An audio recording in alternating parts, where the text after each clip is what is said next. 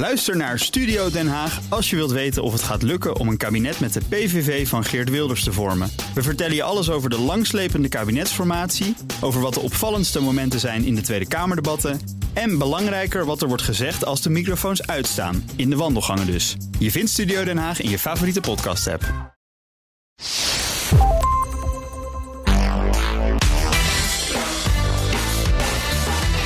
Welkom bij de Ben Tigelaar podcast. De podcast over persoonlijke en professionele ontwikkeling. Maatschappelijk verantwoord ondernemen.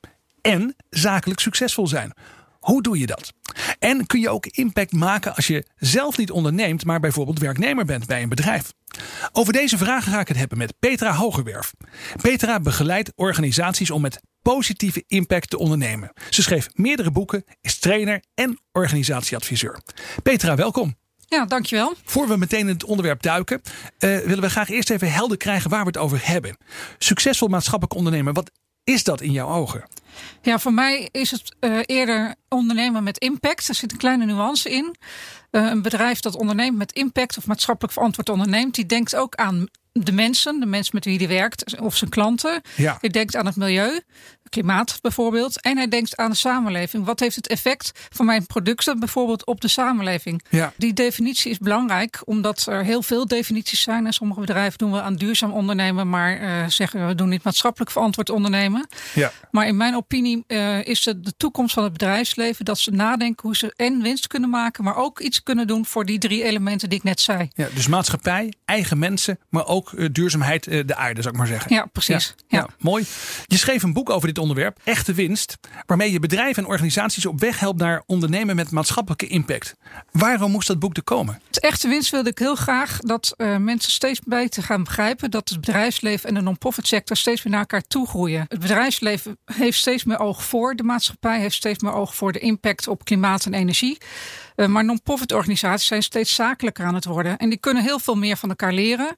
En mijn ambitie is dat bedrijven en non-profit organisaties en zelfs de overheid de handen ineens slaan om de grote problemen van de aarde, van de samenleving tegen te gaan. Ja. En de kennis en het vernuft van het bedrijfsleven is ontzettend nodig. Uh, er zit ook veel meer innovatiekracht dan in die non-profit sector. Terwijl de non-profit sector aan de andere kant heel veel weet van hoe je echt impact maakt. Wat de goede interventies zijn om de samenleving ja, te verbeteren. Ja, ja. ja, ik herken het wel een beetje. Je komt wel eens ondernemers tegen die dan zeg maar allerlei goede ideeën hebben. Omdat ze op vakantie zijn geweest bijvoorbeeld in een uh, zich ontwikkelend land. En dan denken nou, daar ga ik uh, aan de slag. Maar dan eigenlijk alle kennis die er al is opgebouwd. Bijvoorbeeld in die non-profit sector die er al een hele tijd aan de slag is. Gewoon eigenlijk negeren. Dat gebeurt dan ook bijvoorbeeld. Nee, precies. Ik heb me ja. er zelf ook een keer op betrapt dat ik uh, een weeshuis in Kenia wilde gaan helpen. Ja. Um, en ik me later eigenlijk realiseerde dat dat weeshuis in Kenia zat. Dat daar ook mensen waren die daar verstand van hadden. Maar dat je met heel veel factoren te maken hebt die je als eenvoudige burger, zou je kunnen zeggen, niet helemaal snapt. Dat er een school is die ook eisen stelt en een jeugdzorginstelling en Ja. de overheid. Dus heel veel van dat soort projecten die je een beetje op eigen houtje gaat doen, die mislukken ook. Juist omdat mensen graag iets willen doen voor een ander. En dat zie je nu ook in deze coronatijd, waar ook zoveel ook ondernemers het initiatief nemen om iets extra's te doen voor de voedselbank. Ja. Dat zijn ontzettend goede initiatieven. Alleen het is wel belangrijk dat je nadenkt van hoe wil je goed doen en doe ik ook echt goed. Maatschappelijk verantwoord ondernemen en ook winst maken. Uh, sommige mensen die hebben gewoon ja, een beetje het gevoel dat er een spanning zit tussen deze twee dingen. Hoe, hoe kijk jij daar tegenaan? Ja, ik zie het eigenlijk net andersom. Bedrijven die alleen maar bezig zijn met winst maken, die hun uh, directeur nog steeds een bonus geven in deze tijd, Ja. die snappen niet helemaal wat er in de samenleving speelt. Je ziet het zelfs aan het publiek dat ze niet accepteren dat bijvoorbeeld de directeur van Air France nu een extra bonus krijgt, Nee, terwijl ze nee. zoveel staatssteun hebben gehad. Dus steeds meer consumenten gaan biologisch kopen, willen duurzame producten, denken daarover na. En dat betekent ook dat het bedrijfsleven steeds meer moet gaan nadenken hoe ze daarop kunnen inspelen. Ja. En je ziet, uh, ik heb in mijn boek heel veel voorbeelden gevonden van hele goede bedrijven die daar juist extra winst zijn gaan maken. Omdat ze nadachten over bijvoorbeeld de duurzaamheid van hun producten. Het is misschien niet hetgene wat voorop staat. Maar als je als bedrijf natuurlijk wilt overleven, zul je wel iets meer moeten verdienen dan je uitgeeft. Dat is natuurlijk. Dat, Ja, dat is logisch, ja. Het staat als een paal boven water. En jij zegt dus, het kan heel goed samengaan. Nou ja, bijvoorbeeld eh, een van de bekendste uh, voorbeelden is Unilever. Die natuurlijk het in zijn missie heeft gezet. Die heeft Ja. gezegd, we willen en uh, aandeelhouderswaarde creëren, maar ook waarde voor de samenleving. En dat heeft natuurlijk toe geleid dat ze uiteindelijk wel zijn gaan groeien. Je noemt ook non-profit organisaties. Organisaties die bezig zijn met goede doelen, zal ik maar zeggen, met goed doen. En dan hebben we al gauw als Nederlanders het idee van, oh, daar zijn wij heel goed in. Wij zijn een, een gul, wij zijn een genereus volkje. We zijn echt goed in goed doen, zal ik maar zeggen. Um, ja, jij hebt je daar ook in verdiept, ook voor je boek. Klopt dat beeld een beetje? Ja, dat, dat klopt echt. Uh, in Nederland wordt er zo'n 5,7 miljard gegeven aan goede doelen. En 40% van de mensen doet aan vrijwilligerswerk. Uh, dus dat is best een heel grote prestatie van ons Nederlandje. Ja. Um, en als je dat vergelijkt met andere landen, zitten wij ook echt wel boven een aantal andere landen. Dus de, uh, het, het goed doen, misschien komt het uit onze Calvinistische cultuur. Hè, dat je Ja. ook een bepaald percentage van je inkomen weggeeft. Dat zit echt in onze genen. Dus als ik jou goed begrijp, dan heeft die Calvinistische geschiedenis heeft eigenlijk best een positieve impact gehad op ons geefgedrag, zou je kunnen zeggen. Op ons oh ja, goed doen. Nou, op de eerste plaats komen er heel veel stichtingen voort uit die Calvinistische opvatting en uh, visie op de samenleving. Hè. Er zijn heel veel christelijke organisaties, katholieke organisaties ontstaan op het gebied van armoedebestrijding bijvoorbeeld. Ja. En in de opvatting van veel christelijke mensen hoort het bij je zijn om geld weg te geven aan goede doelen. Ja, ja, En dat ja. kan soms tot 10, 15 procent lopen. Ja, 10% is geloof ik hè, wat je uh, moest doen vroeger als christen. Dat is wat, wat een beetje een soort bijbelse norm is voor veel mensen. Ja, en er zijn ook mensen in Nederland die noemen zich uh, effective altruists. En die geven nog meer. Die zijn alles aan het sparen om hun geld maar goed te besteden aan doelen die ook echt goed doen. Ja, ja. Dus ik vind dat heel mooi dat dat gebeurt. En wat grappig is dat jongeren bijvoorbeeld uh, nou ook nog steeds goed willen doen. Maar die doen het dan weer een tikkie anders dan uh, mensen van boven de 50 zou je kunnen zeggen. Ja. Deze jongeren willen liever in actie komen. En die binden zich niet jarenlang aan een goed doel, maar vaak kortere perioden. Dus die uh, gaan steeds van het ene naar het andere goede doel. Uh, dus en... zeg maar wat, wat, wat uh, mensen van boven de 50 doen, dan stel ik me dan voor, die zijn lange termijn donateur van een goed doel. Die geven elk jaar een bepaald bedrag, misschien wel iedere maand. En jij zegt de jongeren die, die hoppen een beetje van, van goed doel naar goed doel. Ja, ook omdat het misschien ze dan met onderwerpen in aanraking komen die ze echt raakt. Ja. Uh, en jongeren vinden het ook heel gaaf om in, bij bedrijven te gaan werken die uh, bezig zijn met maatschappelijk verantwoord ondernemen.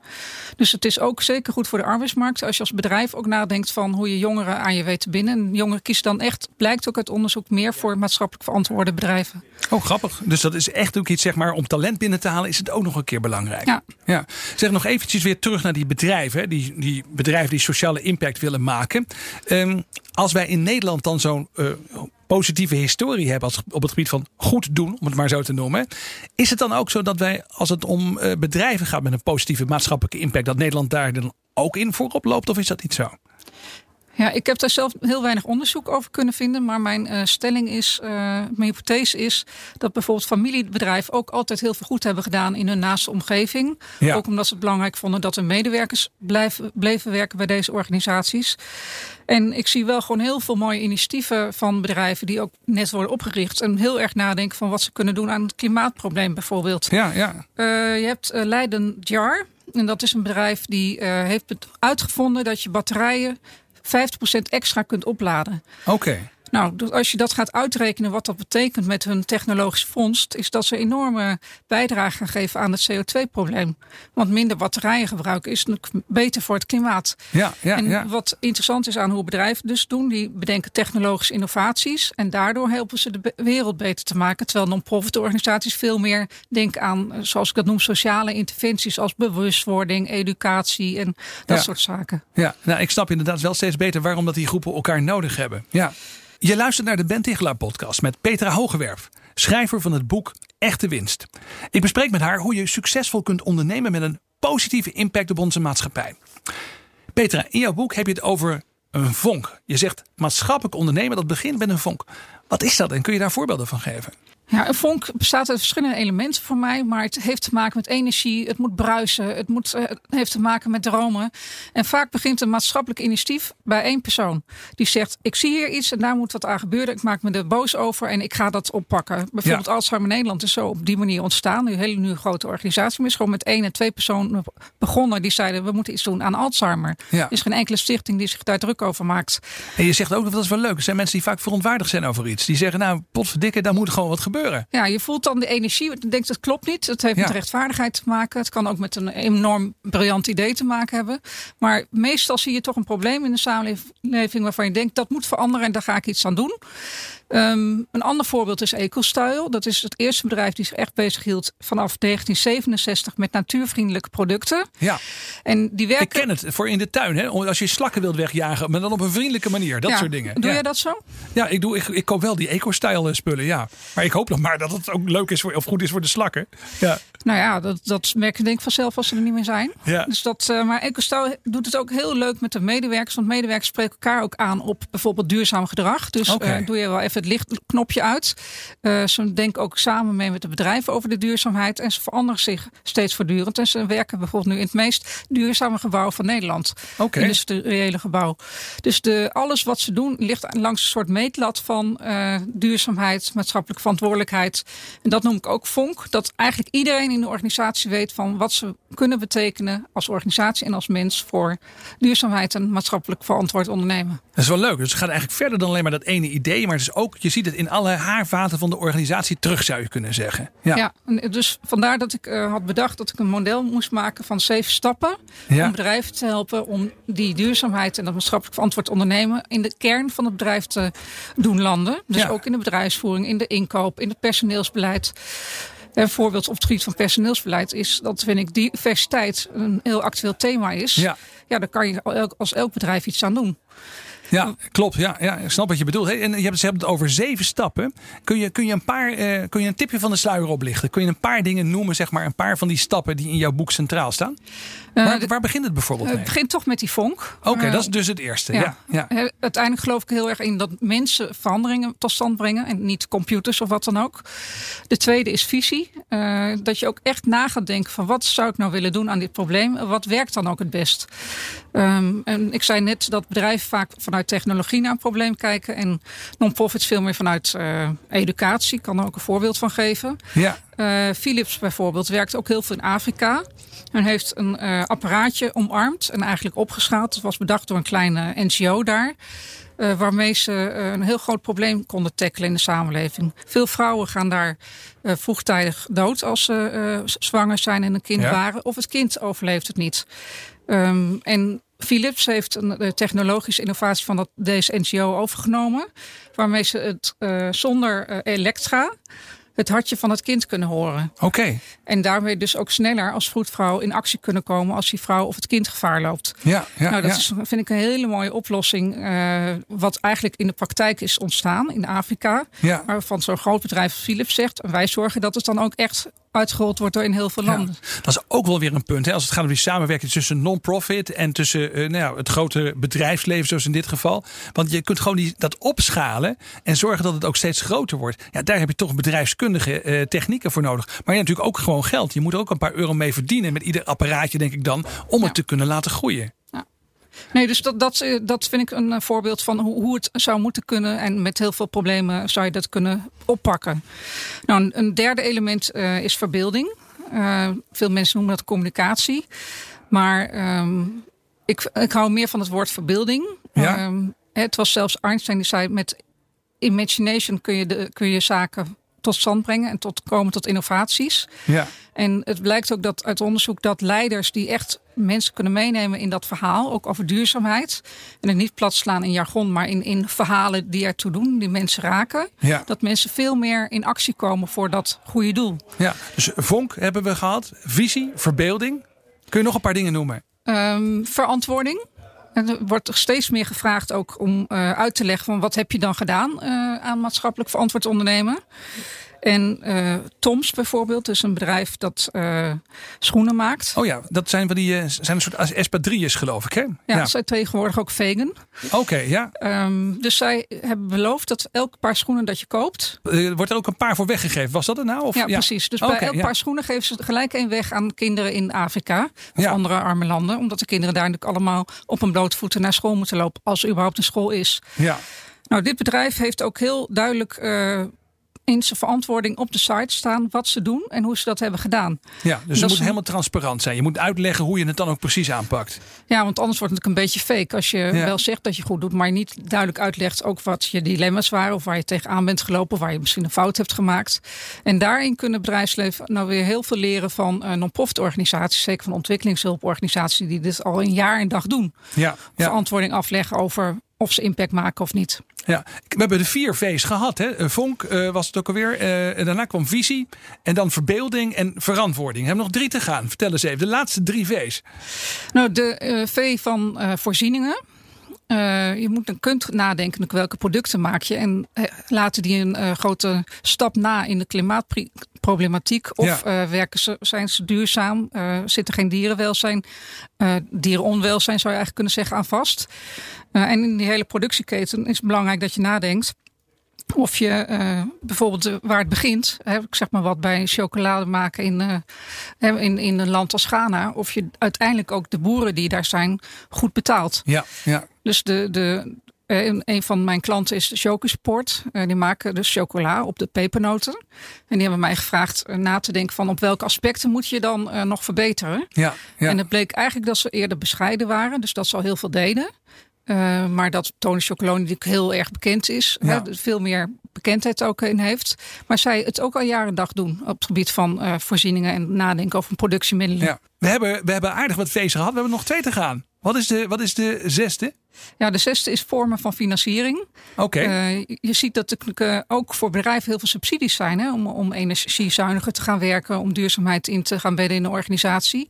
Uh, daar kunnen ze ook weer veel leren van de non-profit sector, die sinds jaar en dag heel veel subsidies krijgt. En die weet ook hoe je dat moet aanvragen, hoe je eraan komt, hoe dat allemaal werkt. Ja, ja. ja precies. Ja. Um, en de laatste is verantwoorde bedrijfsvoering. Oké. Okay. Waar ik bijvoorbeeld ook pleit voor uh, waar beleg je nou eigenlijk in als bedrijf? Hè? Je hebt vaak reserves en die worden dan belegd. Er is nog steeds meer ook aandacht voor impact investing. Ja. Dat je ook weer kunt investeren in beleggingen die ook weer bijdragen aan een goed doel. Ja, ik snap wat je bedoelt inderdaad. En daar wordt vaak niet echt over nagedacht. Dan kijkt vooral van nou, wat levert rendement op? Maar je zegt, je zou met je overige gelden, met je tegoeden, kan je ook positieve impact hebben. Ja, en, en in de verantwoorde bedrijfsvoering zit natuurlijk ook gewoon het personeelsbeleid. Ik pleit ook in mijn boek voor dat je echt nadenkt over diversiteit. Ja. Uh, onlangs uh, was er op LinkedIn een enorm tumult over een accountsbureau die hun nieuwe partners presenteren. En dat waren zes of zeven mannen in pak met een stropdas en een bril, waarvan één niet met bril. Ja. En er waren ontzettend veel, vooral vrouwen, maar ook mannen die overheen vielen van ja, dat is toch echt niet meer van deze tijd. Ja. Uh, dat je, Heb je wel goed gezocht eigenlijk? Ja. ja. ja. Heb nou, je wel goed ze gekeken? Dan meestal, ja. ja, we konden het niet vinden, maar dat is onzin. Want als, ziet heel veel mensen de economie studeren en financieel management. Dus en het blijkt natuurlijk ook gewoon uit onderzoek dat diversiteit uh, echt werkt. Dus vandaar dat ik het er ook bijpak bij uh, ondernemen met impact. Stel nou, je luistert hiernaar en je bent geen ondernemer, maar je werkt bijvoorbeeld 40 uur in de week bij een bank, ik noem maar eens wat. Uh, je hebt wel echte ideeën, goede ideeën voor positieve maatschappelijke impact. Hoe krijg je dat nou in je bedrijf voor elkaar? Hoe krijg je nou andere mensen mee? Ja, dat is een hele goede vraag. Uh, want er zijn juist heel veel medewerkers die met goede ideeën komen. Ja. En er zijn ook bedrijven die bijvoorbeeld ook een fonds oprichten waar personeelsleden ook geld kunnen aanvragen voor een idee dat ze hebben. Dat vind ik ook heel positief. Maar als je een heel bedrijf mee wil krijgen en elk individu kan dat, dan moet je vooral waarom vragen stellen. En waarom houden we geen rekening met dierenwelzijn? Waarom denken we niet na over onze uh, relatie tot aan het klimaatprobleem? Waarom uh, hebben we zo weinig vrouwen aan de top? Uh, alleen medewerkers die mondig zijn of mondig durven te zijn, die kunnen vaak dingen veranderen. Ja. Uh, en het begint ook gewoon soms met kleine dingen. Dus dat je afspreekt in je team van wij willen voortaan wel dat het lampje uitgaat in ons kantoor. Of dat we minder uh, met de auto komen en met het openbaar vervoer. Ja. Dus ook in het voorbeeldgedrag kun je laten zien aan andere teams van de organisatie wat het effect kan zijn. Ja. Mooier is natuurlijk als je het als hele organisatie oppakt en er ook bijvoorbeeld een competitie van maakt welke afdeling het meest duurzaam is. Er was een uh, organisatiebureau die al zijn medewerkers ging oproepen aan de hand van een thermometer te kijken hoe duurzaam ze zelf waren en daar een competitie van maakt. Ja. Dus je, het is eigenlijk een heel creatief proces als je het oppakt. En dat soort leuke ideeën kunnen ervoor zorgen dat zo'n bedrijf zelf op een gegeven moment ook misschien wel een kanteling doormaakt op, op ja, dit zeker. gebied. Ja, ja, het gaat toch altijd bij één individu met die vonk die zegt van Ja. hier moet toch echt iets veranderen. Waar komt die gedrevenheid op dit onderwerp bij jou vandaan? Ik denk dat ik al op mijn eh, twaalfde aan het collecteren was voor tal van goede doelen. En ik toen begeesterd raakte van eh, ja, hoe, hoeveel er in de wereld aan de hand is. eh, Ja. eh, maar ook hoeveel je eraan kunt doen. Want laat ik wel wezen, bijvoorbeeld op het gebied van armoedebestrijding is echt behoorlijk veel veranderd en verbeterd in de wereld. Door al die initiatieven die er zijn ontstaan. En ik probeer op mijn eenvoudige manier als, als auteur van boeken en trainer en organisatieadviseur eh, organisaties mee te nemen. Ja. Maar mijn belangrijkste drijfveer is rechtvaardigheid. Ik kan er heel slecht tegen als dingen onrechtvaardig gebeuren. Ja. En dat geeft jou de- de energie om hiermee aan de slag te gaan. Ja, Ja. dan, dan zie je me rood worden. En dan word ik boos en dan denk ik, hier moet wat aan gebeuren. Ja, ja. Nou ja, als je nou datzelfde gevoel eh, herkent. Misschien nog één laatste vraag dan. Gewoon een hele praktische tip. Maar stel nou, je, je, je luistert hiernaar en je herkent dit. En je denkt, oh, dat heb ik ook. Wat is dan een eerste stap die je zou kunnen zetten? Wat zou je mensen aanraden? Nou, zoals ik het zelf altijd heb gedaan, is uh, mensen opzoeken die, uh, waar ik me aan spiegel of waar ik me aan uh, wil opklimmen. Uh, mensen die een voorbeeld zijn. En het leuke is dat al die mensen ook graag met je willen praten. in mijn boek staan zeker 60 voorbeelden. Van ja. allemaal mensen die heel graag bereid zijn om mensen die ook iets willen doen voor de samenleving. Of het nou klein is of grootschalig. Willen helpen, ondersteunen. Dus ik zou vooral zoeken. Uh, laat je inspireren door anderen die het al eerder hebben gedaan. En die ook je kunnen helpen met heel veel fouten die ze hebben gemaakt die jij dan kunt overslaan natuurlijk. Ja, ja. Nou ja en als je dat nog een te grote stap vindt, dan kun je natuurlijk ook jouw boek lezen. Petra Hogewerf, het boek Echte Winst. Heel erg bedankt dat je te gast wilde zijn hier. Dankjewel. Dit was de Ben Tichelaar podcast met in dit geval uh, Petra Hogewerf als gast over maatschappelijk verantwoord ondernemen. Vond je dit interessant en wil je één keer per maand de beste tips uit mijn gesprekken en columns ontvangen? Ga dan naar tichelaar.nl slash bnr en laat je mailadres even achter. Dankjewel voor het luisteren en tot snel.